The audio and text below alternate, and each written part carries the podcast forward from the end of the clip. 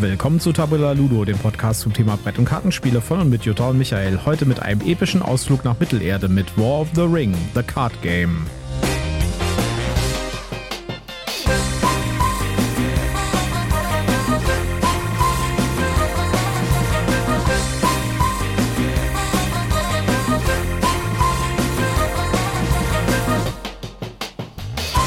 Willkommen zur Ausgabe 149 von Tabula Ludo. An meiner Seite wiederum meine wunderbare Partnerin Jutta mir gegenüber.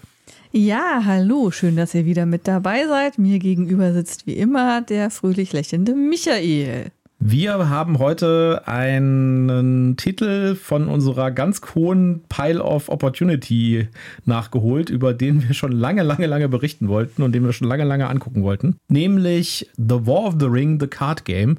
Ich kann mich noch erinnern, dass wir da ganz lange drauf gewartet haben, nachdem wir es auf das Spiel nicht mitgenommen haben damals. Ich glaube, letztes Jahr, vorletztes Jahr. und gemotzt. Und es kam und nicht und es kam nicht.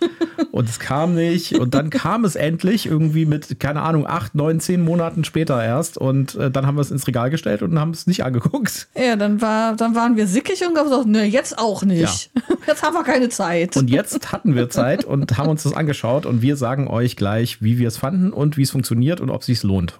Genau, und bevor wir da in die Details einsteigen, komme ich als erstes mit meinem obligatorischen Werbehinweis um die Ecke. Wir sind auch diesmal nicht gesponsert, wir haben kein Rezensionsexemplar erhalten, aber wir nennen Marken, Produkte und Firmen und wir haben Links in unseren Show Notes und deswegen sagen wir prophylaktisch, das hier ist alles Werbung aus Überzeugung. War of the Ring, The Card Game. Die freien Völker versuchen verzweifelt, ihre Quest zu erfüllen, den Ring zu zerstören, während sie gleichzeitig ihre Heimatländer von den eindringenden Horden Saurons und seinen bösen Verbündeten verteidigen. Der Schatten muss schnell und entschieden zuschlagen, bevor die Ringträger ihre Quests erfüllen können oder versuchen, Frodo nach und nach zu verderben, indem er ihn mit Verletzungen, Mühen und Kummer über den Verlust seiner Gefährten belastet. Ja, The War of the Ring oder in Deutsch äh, von Schwerkraft, der Ringkrieg, das Kartenspiel, ist ein Spiel von Ares Games oder halt Schwerkraft in Deutsch. Wir haben die englische Version getestet von Ares Games und ja, was soll ich sagen? Es ist ein Zwei-Spieler-Spiel da steht zwar drauf, eins bis vier Spieler. Das ein Spieler funktioniert nur mit der Erweiterung. Mhm. Ja, äh, die vier Spieler sind mal bei nach Fake, aber da kommen wir später nochmal drauf. Das ist ein Zwei-Spieler-Spiel. Äh, und zwar spielen dort die freien Völker gegen die Schatten. Ja, macht ja auch Sinn beim Ringkrieg. Ja, ist ja, ja, auch schon bei dem großen Spiel, denn es gibt noch ein der Ringkrieg großes Spiel, das ist ein Miniaturenspiel, Area Control. Das hat mit diesem Spiel im Wesentlichen eigentlich nur den Namen und das Design und das Artwork gemein. Das ja. ist von John Howe, von dem berühmten Tolkien-Illustrator. Das ist natürlich super, ja. Also großartig. Aber so rein spieltechnisch hat es mit dem großen Spiel gar nichts zu tun. So ja, richtig. ich, ich wollte gerade noch sagen, die Story hat es natürlich ja, gemein, ne? Natürlich. Logisch, aber ansonsten ist da wirklich nicht viel äh, gemeinsam. Jeder Spieler bekommt ein Deck, nämlich das Deck der freien Völker oder das Deck der, der Schatten. Mhm. Und äh, dieses Deck ist modular aufgebaut. Das heißt, es gibt verschiedene Fraktionen auch innerhalb dieser großen Gruppen. Nämlich bei den freien Völkern gibt es zum Beispiel die Dunedain, die Zwerge, die Elben, äh, die Zwerge, äh, die Zwerge habe ich schon gesagt, äh, die Hobbits, die äh, Rohan oder auch die Zauberer. Ja, da ist ja. dann Gandalf dabei. Und bei den Schatten gibt es ähm, Isengard zum Beispiel oder die Monster, das heißt einfach nur Monstrous im Englischen oder auch Mordor beispielsweise. Und äh, für jedes Szenario, das Ganze ist ein bisschen szenarienbasiert, auch das ist ein bisschen fake, da werden wir auch noch ein bisschen drüber reden, ja, äh, stellt man quasi sein Deck aus diesen Modulen zustande, äh, zusammen. Das heißt, für den freien Völkerspieler zum Beispiel ist dann halt, sind die Dunedain drin, die Zwerge und die Zauberer. Ja, ja, Und für die äh, Schatten ist dann Isengard und Mordor drin beispielsweise oder Monstrous und Mordor. So gibt es ein bisschen Variabilität in dem Ganzen. Ja, es ist kein richtiges Deckbau, was man da macht. Mhm. Also es gibt kein richtiges Metagame, aber man kann das Ganze so ein bisschen dynamisch zusammenstellen und sagen, okay, ich nehme jetzt irgendwie diese Fraktion, diese Fraktion dazu und so weiter. Und äh, dann tritt man gegeneinander an. Wobei wir mit vordefinierten Sets gespielt haben. Genau, es gibt in, einem, äh, in, einem, in der Anleitung gibt es halt äh, so ein paar hm, Vorschau, also ein paar Beispielszenarien, die man mhm. nehmen sollte. An die sollte man sich auch halten, weil das natürlich dann besser gebalanced ist. Aber theoretisch kannst du auch einfach jede Art von Kombination zusammenstellen, wie du es möchtest. Ja. Mhm. Also gibt es natürlich noch ein bisschen Meta-Game gibt es da noch.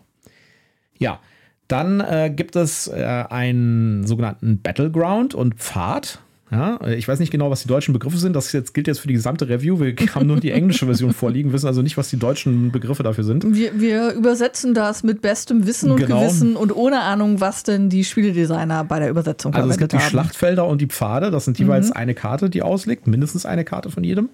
Und äh, das sind quasi die äh, Bereiche, um die es in einem bestimmten Zug geht. Ja? Und äh, die Anzahl der Züge sind quasi die Anzahl der aufgelegten Pfade oder äh, Schlachtfelder. Und äh, das ist auch wieder abhängig vom Szenario. Da gibt es halt welche, die haben äh, mehr mh, von diesen mh, großen Zügen sozusagen, wo es dann mehr Schlachtfelder gibt oder mehr Pfade oder auch weniger. Das ist dann jeweils abhängig von dem Szenario. So, es wird also ein, äh, es wird üblicherweise wird ein Schlachtfeld aufgedeckt, das ist eine große Karte, so eine großformatige Karte und eine Pfadkarte, das ist auch so eine großformatige Karte. Die Schlachtfelder sind irgendwelche Szenarien äh, und nein, irgendwelche Orte aus Herr der Ringe, ja. Also, äh, keine Ahnung, zum Beispiel äh, die Felder von Pelennor oder sowas, ja. Ah, Nee, das war, glaube ich, griechisch. ich, bin, ich bin bei der, bei der Lore nicht so ganz, äh, nicht so ganz irgendwie auf dem on top. Minas Tirith zum Beispiel ist, ähm, ist ein Beispiel. Und äh, dann gibt es die Pfadkarten. Das sind irgendwelche ikonischen Orte aus äh, der Story. Ja, Wo halt der Frodo auf seinem Weg lang genau. gewandert Also das ist. Canceled Pony zum Beispiel. Ja. Ja. Äh, Das gibt es als, als Pfadkarte. Und äh, die Idee ist halt, dass die Pfadkarten so ein bisschen so eine Story erzählen. Ja. Mhm. Tun sie im Endeffekt eigentlich nicht. Sie sind einfach eine spezielle Art von, äh, von Karte, über, auf die geboten wird, also auf die gekämpft wird. Jetzt habe ich schon ein bisschen was verraten für das Gameplay. Ähm, aber äh, man hat quasi so ein, so ein bisschen so eine Art ähm, Storyline, die durch die Pfadkarten gegeben ist. Ja, es gibt Ja. halt auch entsprechend ähm, Szenarien, wo die Pfadkarten genau vorgegeben sind, auch in der Reihenfolge und so. Und dann macht das alles so ein bisschen, gibt das so ein bisschen einen Rahmen. Ja. So. Äh, jede, äh, jede, jede Karte, die ähm, in dem Battleground oder den Pfaden liegt, ist quasi ein Ort, über den gerade jetzt der Konflikt hereinbricht, sage ich jetzt mal. Oder hereinbrechen kann. Genau. Und beide Seiten legen jetzt in diese Battlegrounds, in diese Schlachtfelder oder in diese Pfadkarten, also an diese Pfadkarten ran, Karten im Verlauf der, der, des, des großen Zuges. Ja. Das machen sie in, in verschiedenen ähm, Einzelschritten, in Aktionen, immer abwechselnd. Und am Ende wird halt geguckt, äh, wer hat das meiste, die meisten, oder wer war, war dabei am erfolgreichsten. Das Mir dann- hat die meiste Kampfkraft dahin Genau. gesammelt. Das kommt jetzt drauf an. Beim Pfad ist es wird es ein bisschen anders gezählt als bei, als bei den Battlegrounds, bei den Schlachtfeldern. Die Aber im Schlachtfelder sind primär von den Schatten dominiert, während die Pfade primär von den freien Völkern dominiert sind. Genau, also es gibt da so ein bisschen Affinität, sage ich jetzt mal. Ja. Ja. Aber im Endeffekt ist es so eine Art Beatspiel. Ja? Das heißt, man legt Karten dazu. In jeder Runde darf man eine Aktion machen. Also nein, die, wir müssen aufpassen. Müssen, die Runde ist sozusagen eine Kombination von Pfad, Schlachtfeld, die in der Mitte liegt. Ja?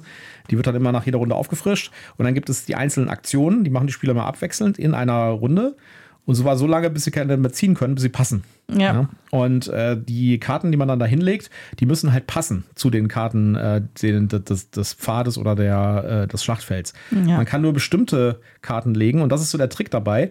Ähm, es gibt halt Schlachtfelder, da dürfen nur bestimmte Fraktionskarten gelegt werden. Also dann dürfen zum Beispiel nur Zwerge und Elben gelegt werden, ja, und keine Hobbits. Ja.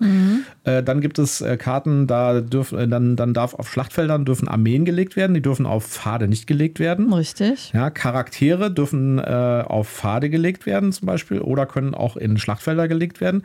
Also es gibt so ein bisschen Restriktionen, welche Karten man wohin legt, aber im Endeffekt kommt es immer darauf an, wer hat die Übermacht an Symbolen auf den beiden Karten, die da offen liegen jetzt gerade. Das heißt, man legt immer äh, abwechselnd eine Karte entweder in den Pfad oder in das Schlachtfeld, ja, oder man spielt eine Karte als Event. Es gibt verschiedene Kartentypen noch. Oder man legt eine Karte in seine Reserve, dann legt man sie vor sich, ja, also nicht direkt an eins von den Schlachtfeldern oder den Pfaden an und kann dann in einem späteren, in einer späteren Aktion, wenn man wieder dran ist, kann man diese Karte dann bewegen zu einer Pfad, einem Pfad oder einem Schlachtfeld. Auch dann gelten diese Einschränkungen. Aber damit kann man so ein bisschen sagen, okay, ich habe diese Karte jetzt schon mal da liegen. Ja, dann hat die vielleicht auch irgendeinen Sondereffekt gemacht, die auf der Karte draufsteht. Alle Karten haben Sondereffekte. Und äh, dann kann ich mir später überlegen, schiebe ich die jetzt dahin oder schiebe ich sie dahin, abhängig von dem Spielstand, wie es dann Ja. ist. Ja, weil der Gegner ist dann auch wieder dran, der muss also wieder rauskommen und sowas. Manchmal Ja. hat die Karte auch einen dauerhaften Effekt. Das heißt, solange sie vor mir ausliegt, kriege ich vielleicht immer wieder einen besonderen Bonus oder Effekt. Und dann muss ich eben abwägen, will ich diesen Bonus beibehalten und den nochmal genutznießen? Oder ist jetzt gerade hier die Schlacht so am Toben und ich brauche diesen Krieger oder diesen Effekt gerade in der Schlacht und muss äh, den Bonus eben entsprechend aufgeben. Genau, und es gibt äh, so Effekte, die, äh, die erlauben, Karten zu ziehen zum Beispiel. Das ist sehr wertvoll, weil du hast nur eine begrenzte Anzahl von äh, Karten auf der Hand. Genau, vor jeder Runde zieht man einmal Karten auf und mit dem, was man dann hat, muss man dann agieren. Auch die Anzahl der Karten, die man zieht, pro Fraktion ist unterschiedlich, pro Szenario. Also mhm. es kann durchaus anders sein, dass die Schatten zum Beispiel fünf Karten ziehen und die freien Völker nur vier in jeder Runde am Anfang, äh, beziehungsweise am Ende. Ähm, und äh, so muss man halt gucken, dass man seine, seine, seine Effekte in seiner Hand in einer möglichst intelligenten Reihenfolge auslöst und in einer strategisch sinnvollen Weise quasi blufft, indem man erstmal Sachen vor sich legt und dann aber sagt, hm, vielleicht bewege ich jetzt in eine von den Pfaden, aber vielleicht hebe ich mir sie auch auf für nächste Runde. Ja, ähm, das ist so, ein, so eine Art äh, ja, Strategie und man weiß auch nicht so genau, was passiert denn da jetzt. Jeder, jeder Pfad, jedes äh, Schlachtfeld kann auch nochmal Sondereffekte haben. Ja. ja, und ein ganz wichtiger Aspekt ist auch noch, dass bei bestimmten, ich meine, es wäre im der Schlacht gewesen, wenn du da Leute in die Schlacht führst, dann verlierst du Karten halt auch dauerhaft. Manche gehen in den Ablagestapel, aber es kann halt eben auch sein, dass du Karten dauerhaft verlierst. Genau. Und äh, dann musst du natürlich überlegen, ob das gerade sinnvoll ist, die in die Schlacht zu führen oder ob du die nicht vielleicht doch besser auf einem Pfad einsetzen kannst, ja. wo du sie dann behalten kannst. Das ist sehr thematisch gemacht, denn äh, nachdem die Aktionen alle vorbei sind, das heißt, alle Spieler haben ihre Aktion gemacht und haben gepasst und sagen so, die Konfiguration, so wie ich jetzt äh, sehe auf dem Tisch, ist, was ich glaube, ist sinnvoll. Äh, dann äh, kommt Oder ist zum, alles, was ich gerade kann. Oder ist alles, was ich gerade kann, genau. Dann kommt es zum, äh, zum Kampf und beim Kampf wird quasi ausgewertet. Und dann wird geguckt, äh, wer hatte die Vorherrschaft an Symbolen in dem Schlachtfeld und wer hat diese Vorherrschaft an Symbolen in dem Pfad. In dem Pfad. Und dann wird abgerechnet und dann werden Punkte verteilt. Und da können halt noch weitere Sachen passieren, nämlich zum Beispiel bei einer Schlacht auf einem Schlachtfeld die Einheiten, die getötet werden, also die äh, Einheiten, die verlieren. Ähm, die, nein, die, also ja, der, die, die, die, dunkle Seite. Es wird miteinander aufgerechnet. Genau, es wird miteinander aufgerechnet und äh, die Symbole, die die freien Völker zum Beispiel brauchen, um Symbole äh, der, der, Schatten auszucanceln, ja, mhm. die gehen aus dem Spiel. Das ja. heißt, die sind tot. Die restlichen Karten gehen wieder zurück in den Besitzer, äh, zum Besitzer. Äh, und da gibt es natürlich auch dann wieder äh, Strategien, die man anwenden kann. Welche Karte lege ich da hin? Welche äh, mache ich, tue ich vielleicht da irgendwie was aus dem Spiel nehmen oder kann ich vielleicht was zurückbekommen oder sowas? Das, kombiniert dann auch wieder mit Karteneffekten, die bestimmte Auswirkungen haben können. Es gibt zum Beispiel Karten, die werden zerstört und kommen trotzdem wieder zum Besitzer zurück. Ja, weil man vielleicht einen besonderen Gegenstand hat, der sagt, ich verhindere, dass diese ja. Karte kaputt geht oder ich bekomme die Möglichkeit, sie quasi vom Friedhof zurückzuholen. Genau. Und äh, dann werden Punkte vergeben. Punkte vergeben äh, wird auch ein, asymmetrisch. Das heißt, äh, die, jede von den Schlachtfeldkarten hat eine Punktzahl und derjenige, der das Schlachtfeld gewinnt, bekommt diese Punktzahl. Bei den Pfadkarten ist es so, dass ähm, der, äh, der freie Völkerspieler kriegt die Punktzahl, die auf der Pfadkarte draufsteht, wenn er sie gewinnt. Mhm. Wenn allerdings der Schattenspieler gewinnt, dann bekommt er die Differenz der Punkte oder der Schattensymbole, der Corruption Tokens sozusagen, die der freie Völkerspieler nicht ausgleichen konnte. Das heißt, er kriegt die Punkte ein bisschen anders für die Pfade. Ja.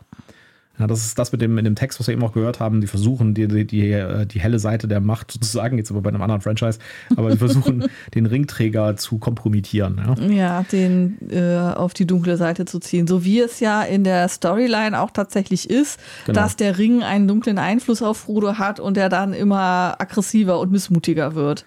So, gehen wir mal einen Schritt zurück. Ich, äh, ich beschreibe das Spiel mal, was es im Prinzip tut. Es ist ein Beatspiel, ganz klar. Ja, ganz ja. furchtbar, wenn ich das vorher gewusst hätte. Und äh, es ist ein Beatspiel auf Steroiden. Äh, jeder, jeder Ort, auf den ich biete, in jeder Runde, hat eine spezielle Eigenschaft, hat eine spezielle Voraussetzung, wie ich darauf bieten darf. Und meine Karten, die ich habe, haben alle auch äh, spezielle Funktionen und Effekte und so weiter, die das Bieten wiederum beeinflussen. Und so muss ich irgendwie geschickt gucken, wie biete ich denn strategisch auch im Hinblick auf den nächsten ähm, auf die nächsten Pfadschritte sozusagen und zum Ende des Spiels hin, so dass ich meine Kräfte sammle, ja, und dann einmal komplett anrenne und dann richtig viele Punkte mache oder ähm, tue ich zum Beispiel in dieser Runde jetzt irgendwie sagen, ich mache da nicht mit, weil es gibt nur zwei Punkte für, den, für das Schlachtfeld und in den späteren Runden, da kommt vielleicht noch ein Schlachtfeld, was vier Punkte gibt. Äh, das sind alles so Sachen, die man halt bedenken muss, aber im Endeffekt ist es ein Spielspiel und zwar immer auf zwei, manchmal drei äh, verschiedenen Orten, die man vor sich liegen hat. Und insofern übrigens interessiert, äh, äh, erinnert mich das, oder ich habe jetzt in letzter Zeit angefangen mit Marvel Snap zu spielen. Das ist so ein, äh, so ein Mobile-Spiel, was auch mit Karten funktioniert. Mhm. Und das fühlt sich sehr ähnlich an, denn da bietet man auch Das ist auch ein Beatspiel, ja. Noch ein Grund mehr für mich, es nicht zu spielen. Äh, äh, es ist ein Beatspiel, wo man halt auch Karten hat, die Effekte haben und die, äh, die Orte, auf die ich biete, haben auch nochmal Effekte. Das ist sehr, sehr, sehr ähnlich. Also mhm. ich würde mich nicht wundern, wenn, äh, wenn das Marvel Snap von dem War of the Ring beeinflusst wurde, weil das gab es ja schon viel früher. Also, das, das sind schon deutliche Ähnlichkeiten. Wenn ihr also Marvel Snap kennt, dann wisst ihr ungefähr, wie War of the Ring The Card Game funktioniert. Es ist ein bisschen komplexer, oder nein, es ist, es ist definitiv komplexer als Marvel Snap. Ja? Aber es ist im Essentiell, äh, es ist in der Essenz sehr, sehr ähnlich, ja? auch in der Struktur her. Und äh, das ist es eigentlich. Und insofern ist es äh, in meiner Wahrnehmung ist es ein gutes Spiel, weil es nimmt diesen, diesen, ähm, diesen Beat-Mechanismus und ähm, gibt dem sozusagen Steroide und macht den sehr komplex, äh, auch mit der Beziehung zwischen den Karten und den Orten und so weiter. Aber im Essenz ist es immer noch ein Beatspiel.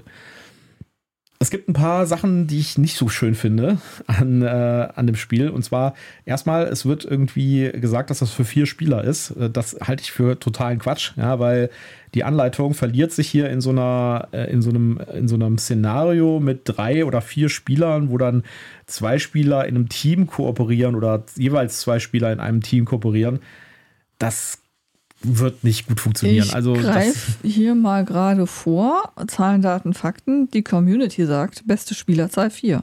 Das kann ich nicht nachvollziehen.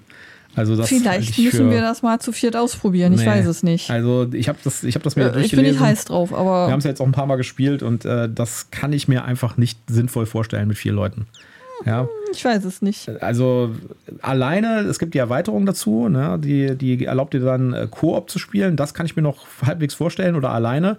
Da gibt es dann so einen so Flowchart, mit dem man dann mhm. den Schattenspieler spielt. Und es gibt ein neues Schattendeck in der Erweiterung. Und äh, dann spielt man aber immer die freien Völker. Der Schatten wird immer von, mhm. von Bot übernommen. Finde ich auch ein bisschen lame. Hätte ja auch ein freies Völkerdeck noch dahin dazulegen können. Da kommen wir nämlich zum zweiten Nachteil. Diese Box ist einfach riesig für das, was da drin ist. Ja, da ist mal wieder unglaublich viel Luft drin. Man muss sich ja. überlegen, da sind. Fragen wir erstmal kurz die Community da draußen. Habt ihr das Spiel schon zu viert gespielt? Seid ihr der Meinung, dass das gut ist zu viert? Oder sollte man das, wie Michael sagt, besser lassen und eher zu zweit spielen? Ja, das würde mich auch mal interessieren. Vor allen Dingen auch Erfahrungen, würde ich sagen. Ja. ja also, ich finde es. Wir können es uns gerade nicht vorstellen, dass man das zu viert spielen kann. Auf jeden Fall, äh, die, äh, die Box ist quasi leer. also man muss sich vorstellen, ich habe die Erweiterung bekommen. Die Erweiterung ist auch in einer viel zu großen Box für das, mhm. was in der Erweiterung drin ist. Und ich habe die Erweiterungsbox in der Grundbox mit reingetan und dann alles, was in beiden Boxen war, noch daneben gelegt und es ist immer noch Platz in der Box. Ja, also äh, das ist ein kleines Spiel. Das besteht aus zwei äh, Decks von, ich würde sagen, 60, 70 Karten. Ja, also zwei Aber die Box ist im Grunde genommen, ich glaube sogar eine Katan-Box, ja, oder? Ja, so eine Katan-Box. So eine, wie genau. eine Katan-Box so genau. groß. Und dann hat man da nur zwei Kartendecks drin zwei, und eine Anleitung. Zwei Kartendecks und noch die, äh, die Location-Cards. Das ist nochmal ja. noch so 20 Karten oder mhm. sowas, so eine großformatigen. Aber das war's. Ja, das ja. würde auch in so, eine, in so eine ganz kleine Box gehen. Ja, aber dann kann man es halt auch nicht für 50 Euro verkaufen. Ne? Ja, das ist. Äh und das ist wieder mal so ein Beispiel, wo ich mir denke: so, ja, das ist ein gutes Spiel aus meiner Sicht. Der Jutta hat da vielleicht noch eine andere Meinung zu. Aber äh, das ist mal wieder irgendwie so eine, so eine Fake-Box. Ja, Finde ich einfach nicht gut. Da ist einfach mal noch die Box auf und denkt sich, äh, und wo ist das Spiel? Sind, ja. Wenn man mal überlegt, da war, äh, da, wir hatten ja letzte Woche bei den News über die, äh, über das, äh, über die Munchkin-Box, ja, mit, mhm. den, mit den 1300 Karten ge, äh, gesprochen. Ja, nee, da sind wir meilenweit ja, von da entfernt. Da sind wir hier meilenweit entfernt. Also, das finde ich echt schon ganz schön lame. Ja, äh, da wir gerade beim Material sind, machen wir da doch mal weiter. Man hat natürlich schöne äh, Grafiken auf den Karten, ähm, schöne Bilder von äh, ja, Herr der Ringe. John Howe, John Howe Illustrationen ja, John super. Howe, die also, sind super schön. Retten aus meiner Sicht das Spiel aber auch nicht. Ja, jetzt kommen wir mal zu deiner Meinung. Also ich finde, es ist ein, ein gutes Beatspiel, ein, ein Beatspiel für Erwachsene. Ja, also zuallererst vorneweg, Beatspiele sind ja nun mal überhaupt nicht meins. Ich mag Beatspiele einfach nicht. Weil ich auch das Gefühl habe, da nicht gut drin zu sein. Ähm, das ist aber nur äh, ich sag mal so, der, der Tropfen, der das fast zum Überlaufen bringt. Ne? Ähm, vielleicht haben wir Pech gehabt bei der Szenarioauswahl und ich habe wie immer Pech beim Kartenziehen gehabt. Aber wie du schon so schön erklärt hast, für jede Karte ist genau definiert, welche meiner Völker dort kämpfen dürfen. Und ähm, es gab, also jeder hat vier Völker und meine Karten, ich habe die dunkle Seite gespielt.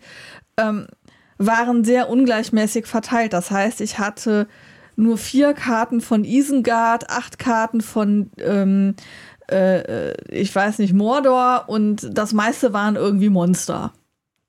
Und äh, das heißt, ich hatte immer wieder die Situation, dass ich hier ähm, Karten zum Einsatz bringen sollte, die ich überhaupt gar nicht auf der Hand hatte. Das heißt, ich konnte auf diesem Schlachtfeld oder auf diesem Pfad überhaupt nichts ausrichten. Also es, es, hat sich gar nicht die Frage gestellt, tue ich was oder tue ich nichts, weil ich hatte gar keine Chance, etwas zu tun, weil von vornherein durch das Zugpech ich einfach ausgenockt war. Ja, ich konnte ein paar Karten vor mich schon mal positionieren für vielleicht eine nächste Schlacht, aber ähm, diese Schlacht war für mich dann quasi schon mal abgehakt. Ja. Und ähm, es hat eine gewisse Menge Zufall, das Spiel. Ja, und, und das hat mir einfach, das hat mich frustriert. Ja, ich habe ge, hab gesehen, wie du die neuen, ähm, den, das neue Schlachtfeld und den neuen Pfad aufgedeckt hast und habe sofort gesehen, ah, okay, Schlacht kann ich abhaken, weil habe ich gerade überhaupt gar keine Karte für.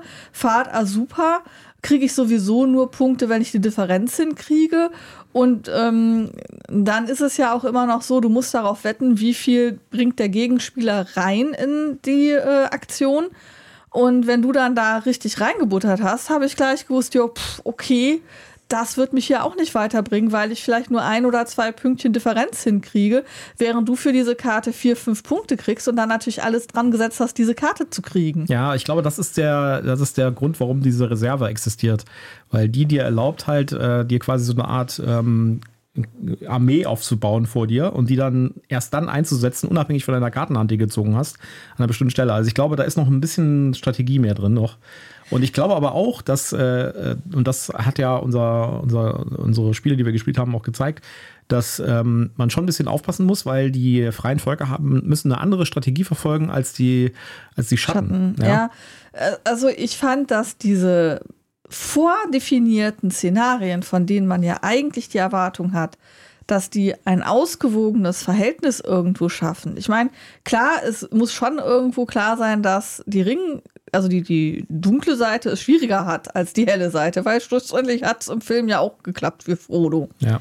Aber ich fand es unverhältnismäßig schlecht ausbalanciert dafür, dass wir ein vordefiniertes Szenario gespielt haben. Vielleicht hängt es aber einfach daran, dass es diese Szenarien gibt, weil das ist ja auch meine Kritikpunkt an, an der Anleitung auch. Da ist, äh, da, da ist ein Spiel, was eigentlich im Kern relativ einfach ist und was einfach durch die Karteneffekte lebt, ja äh, und die Komplexität durch die Karteneffekte reinbringt, was ja eigentlich cool, cool ist, weil die Grundregeln sind sehr einfach, aber die Anleitung äh, macht da so einen riesen Aufwand drumherum, ja, und präsentiert dir über Seiten irgendwie, ja, hier ist die, äh, die Trilogie-Szenario und hier ist das, äh, das kurze Szenario und das Fellowship-Szenario und das Dreispieler-Szenario und alle, guck sie alle an, die sind alle im Wesentlichen gleich, ja, äh, mit kleinen Unterschieden. Und äh, das, das, es vergräbt sozusagen die Essenz des Spiels irgendwie in so einem Konvolut von Varianten, mehr oder weniger in der Anleitung. Und das äh, finde ich irgendwie seltsam. Ja, ja also ähm, gerade wenn man das macht, also wenn ich schon sage, okay, ich mache hier verschiedene Szenarien, vielleicht auch für den Einsteiger, der sich erstmal mit der Mechanik vertraut machen muss, dann sollte ich aber doch ein Einstiegsszenario definieren wo beide Spieler irgendwie wenig Frustration erfahren, sondern wo die halt wirklich auch coole Schachzüge machen können, so langsam sich an die Strategie rantasten können und halt auch Erfolgserlebnisse haben. Natürlich soll es nicht pipi einfach sein, ja. Ich will schon ein Spiel haben, das mich auch und meine Strategien herausfordert.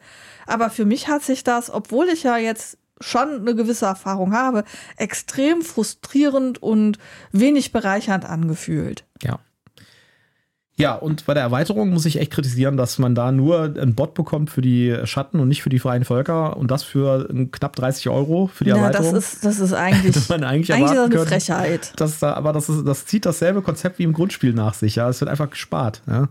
Also äh, es sind, äh, also mal, zum Beispiel die, ähm, die Fraktion der Zwerge ja, mhm. besteht aus genau zwei Karten. Nämlich Gimli und seine Axt.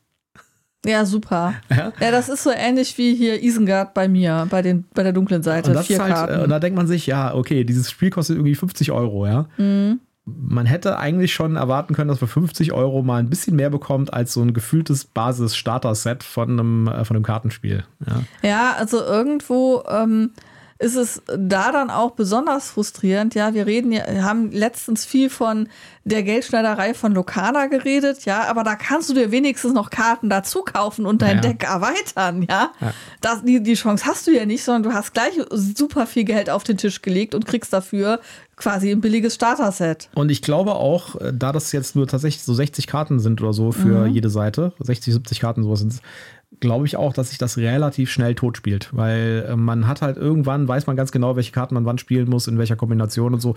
Es gibt ja auch nicht so viele Schlachtfelder und nicht so viele Pfade. Ja. Also es gibt wirklich nur so eine Handvoll Schlachtfelder und eine Handvoll Pfade. Das heißt, äh, die Sachen halt wiederholen halt sich ständig in wieder. Einer gewissen also Varianz hat. Es gibt irgendwie ähm, für die verschiedenen Stufen an Pfad gibt es, glaube ich, immer drei Karten. Ja, genau. Und also auch beim Schlachtfeld gibt Stück. es drei Karten jeweils aber du hast, glaube ich, zehn Ebenen. Das heißt, du hast da 30 Karten pro Schlachtfeld und 30 Karten für, ja, ich für glaub, die Pfade. Ja, neun, neun, neun Schritte sind es, glaube ich, aber ja. Maximum. Ja, aber, aber auf jeden also, Fall, das hat sich halt schnell es abgelutscht. Ist, es ist zu eng. Es ist zu eng, es, ist ja. zu, es sind zu wenig Karten, es ist zu wenig Breite. Und die, den Aufwand, den man in diese, in diese sinnlosen Szenarien hier gesteckt hatte, ja, hätte man lieber noch mal reinstecken sollen, ein paar mehr Karten dabei zu legen. Ja. Und äh, der Preis ist halt einfach nicht dafür gerechtfertigt, finde ich. Ja. Das ist eine vergebene Chance, finde ich. Das ist ja. ein gutes Spiel. Aber man hat an so ein paar Stellen mhm. einfach irgendwie äh, Chancen einfach vergeben. Also gutes Spiel kann ich leider nicht unterschreiben, aber wie gesagt, ähm, da ist vieles eben äh, aus meiner Sicht kaputt, einfach weil es nicht balanciert genug ist. Ähm, wenn ich darauf abhebe, dass ich hier verschiedene ähm, Völker habe und äh, die halt nur an bestimmten Orten einsetze, dann muss ich irgendwie sicherstellen, dass da auch zumindest eine Basischance besteht, da irgendwas zu tun. Und wenn ich halt nur drei Karten habe und die zufällig ganz hinten im Stapel liegen, dann kann ich halt nichts tun. Was sagt denn äh, Zahlen, Daten, Fakten? Zahlen, Daten, Fakten. Ähm, zwei bis vier Spieler, da haben wir ja schon drauf abgehoben. Community sagt beste Spielerzahl vier. Ja, kann ich nicht nachvollziehen. Da habe ich auch keine Lust drauf. Ich will nicht im Team spielen mit einem absprechen, welche Karten wir jetzt legen, was ich auch einfach selbst machen könnte. ja, also.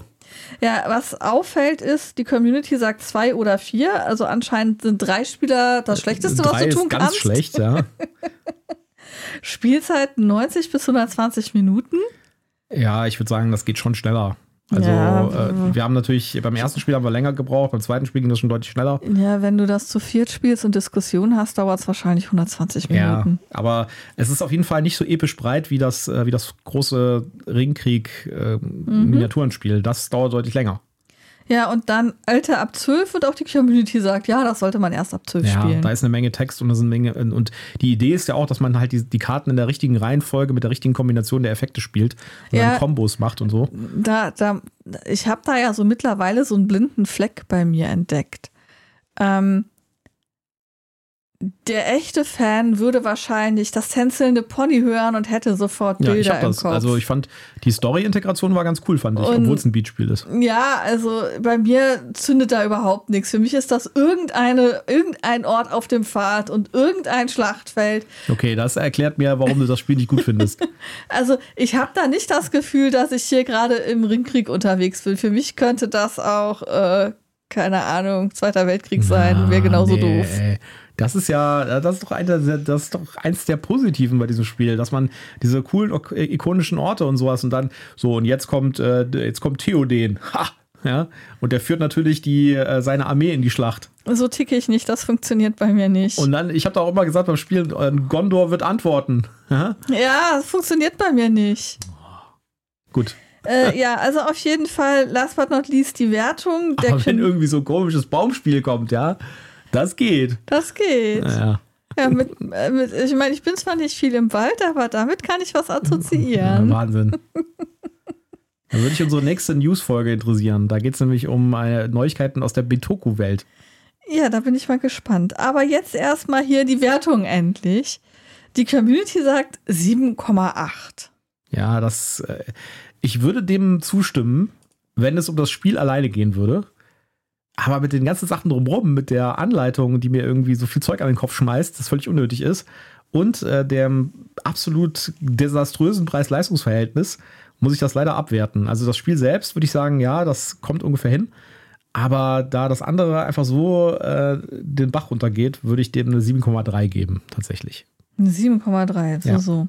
Also ich gebe diesem Spiel eine 7,0. Also nee, also geht nicht, überhaupt nicht. Ähm, dann, dann lieber hier ähm, Marvel Zombies, Zombie-Side Game oder äh, von mir aus auch äh, General Orders äh, World War II, wenn es denn sein muss. Aber also meine Empfehlung ist, wenn ihr Die Hard Herr der Ringe-Fans seid und äh, ihr keine Angst habt, euch zu ärgern über leere Schachteln, für die ihr eine Menge Geld ausgegeben habt, dann ist das vielleicht ein Spiel, was ihr euch angucken solltet. Ansonsten Las Vegas ist zum Beispiel auch ein schönes Speedspiel. Ja. Und ist nicht so teuer. Wie dem auch immer sei. Also für mich ist das halt tatsächlich, also ja, die Karten sind schön und wenn man mit diesen Orten tatsächlich was verbindet, wenn man da anders tickt als ich und nicht sagt, oh ja, das tänzelnde Pony, ganz nett, hübsch, ah, wir sind in Minas Tirith, so, so, mhm. Äh, dann kann das vielleicht äh, einen gewissen Mehrwert für euch haben, aber ansonsten lasst es bleiben. Es ist völlig überteuert für das, was in der Box ist.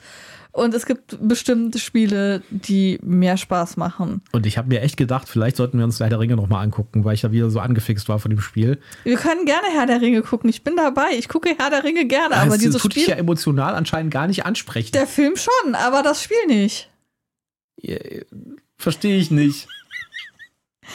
Äh, könnt ihr das dem Michael erklären? Ich kann das gerade nicht. Äh, es, es sind Muss ich doch ein bisschen hier reinversetzen, wenn man jetzt hier äh, Boromir auf der Hand hat.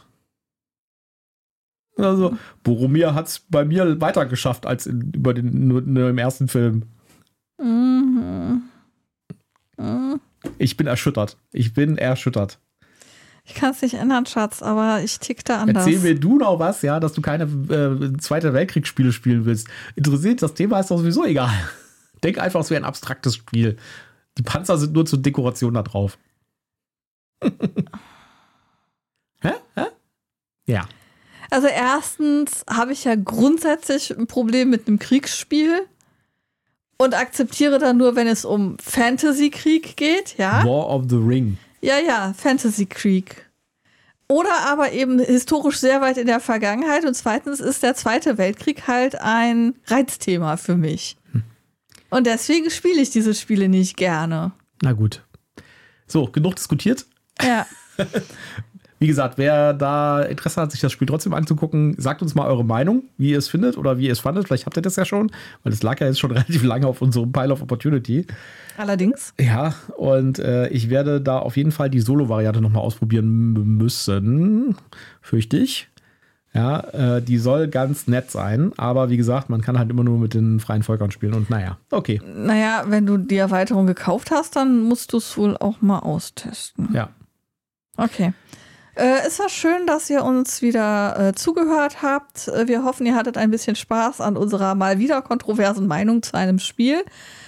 Ähm, bleibt uns gewogen, empfehlt uns, kommentiert fleißig. Lasst uns auf jeden Fall wissen, ob ihr dieses Spiel zu viert gespielt habt und ob das irgendwie geht und Sinn macht oder ob das, wie unsere Einschätzung ist, völliger Quatsch ist.